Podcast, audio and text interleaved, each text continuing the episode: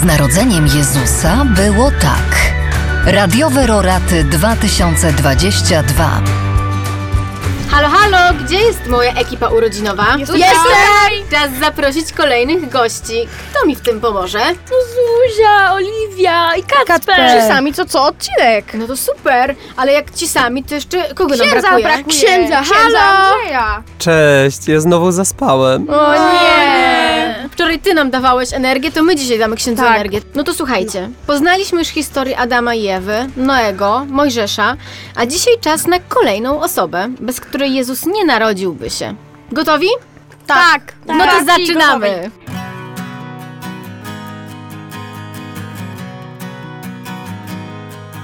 Z narodzeniem Jezusa było tak. Na początku Bóg dał cały raj, ale potem coś wydarzyło się i naprawdę zaczęło dziać się źle. Posmutniała mojego brata twarz Wielka woda zalała cały świat Na kamieniu ktoś wyrył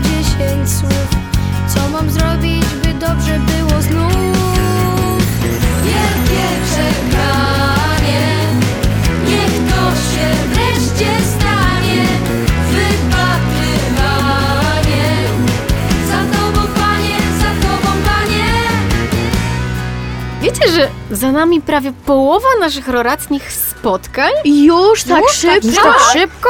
Chyba się już trochę poznaliśmy, co? Tak. Tak. No to jak już się znamy, to ja mam dla was trudne pytania. Lubicie kary? Nie. Nie. Nienawidzimy. A, do Ja zda- też nie lubię. A zdarzyło wam się jakąś dostać? Ojej, ile razy? Najgorszą karę, jaką dostałam, to była chyba. No, nie jest to ja najdłużej, ale to było jeszcze w tym czasie, co miałam nowe sprzęty i chciałam je testować, ale dostałam na dwa tygodnie karę. I to był nowy sprzęt centralnie przede mną. Ja nie mogłam nic zrobić musiałam poczekać dwa tygodnie. I to było dodatkowo, to były jeszcze ferie. I Tak. nie mogłam za bardzo się z kimś umówić. I musiałam wyjść, nawet nie wiedząc, czy ten ktoś tam jest, tam gdzie chcę iść, bo nie mam jak się z nim do, dogadać. Kilka razy miałem kary na dwór za to, że poszłem trochę dalej, bo ja na moim osiedlu mam boisko, bo moje jest na moim osiedlu szkoła, no to wtedy to jeszcze mogłem na to boisko, no ale dalej już nie mogłem. Księże Andrzeju, ale chyba nie tylko nasze dzieciaki dostają kary, prawda? Prawda. Jak jest kara, to znaczy, że wcześniej była zbrodnia. Albo ktoś właśnie, wiecie, tak jak mówiliście, zrobił coś całkiem innego niż, y, niż miał. I to się zdarza nawet najlepszym. Pamiętacie bohatera wczorajszego dnia? Proroka Samuela? Tak. Ten, który słuchał Boga? Tak. pod koniec swojego życia, kiedy był już starszym prorokiem, był już takim dziadkiem, to ostatnie zadanie, jakie dostał od Boga, to namaścić nowego króla dla Izraela. Dlatego, że obecny król, zresztą pierwszy król Izraela, Saul, e, nie był wierny Panu Bogu.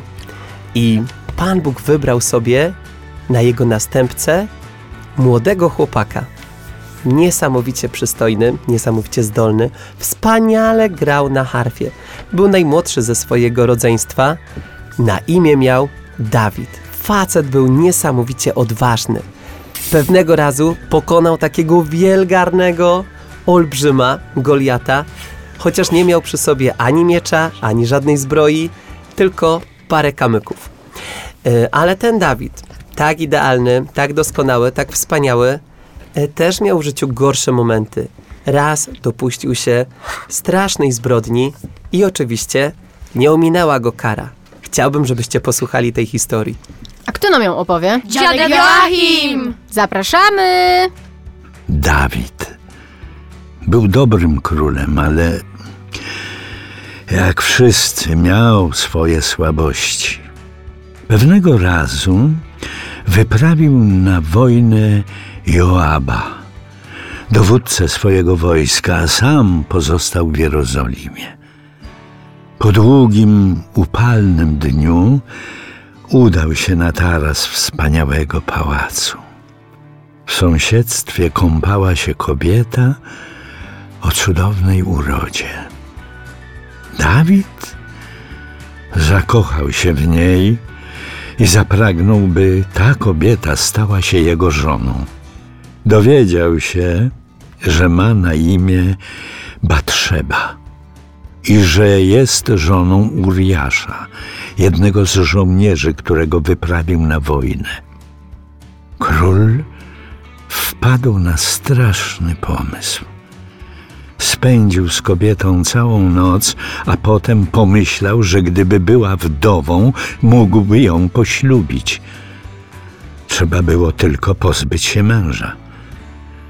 Dawid wysłał więc list do dowódcy wojska i sprowadził Uriasza do Jerozolimy, a gdy jego pierwszy plan się nie powiódł, odesłał go na pole walki. Wręczył też list Joabowi, dowódcy wojska, by postawił Uriasza w miejscu, w którym walka będzie najbardziej zażarta. Uriasz zginął a Dawid mógł poślubić Batrzebę. Popełnił ciężki grzech.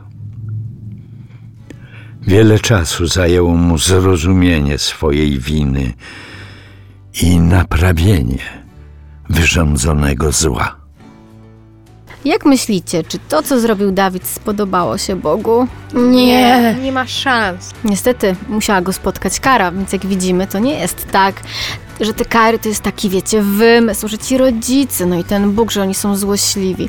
To jest kara za nieposłuszeństwo, za lenistwo. Ja myślałam, że on tylko z Goliatem walczył. Ja też, bo nie słyszałam tej części A historii. jego na synem był Salomon, czy raczej to nie ten Dawid? Tak, to ten Dawid. Widzicie, nie znaliście tej historii, ale Biblia nam pokazuje, że tam też się działy takie sytuacje, które dzieją się też w naszym życiu, więc nie ma tam tylko idealnych postaci. Jak możemy zobaczyć i ich dobre uczynki, i złe uczynki, ale też ich nawrócenie.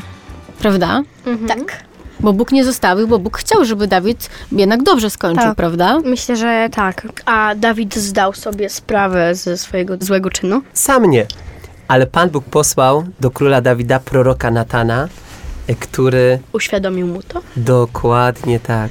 A czy jest coś, co nam może uświadomić, że źle zrobiliśmy? Pan Bóg dał nam taki specjalny głos, który w odpowiednim momencie włącza się i przypomina nam, że to, co robimy, nie jest dobre i nie jest w porządku.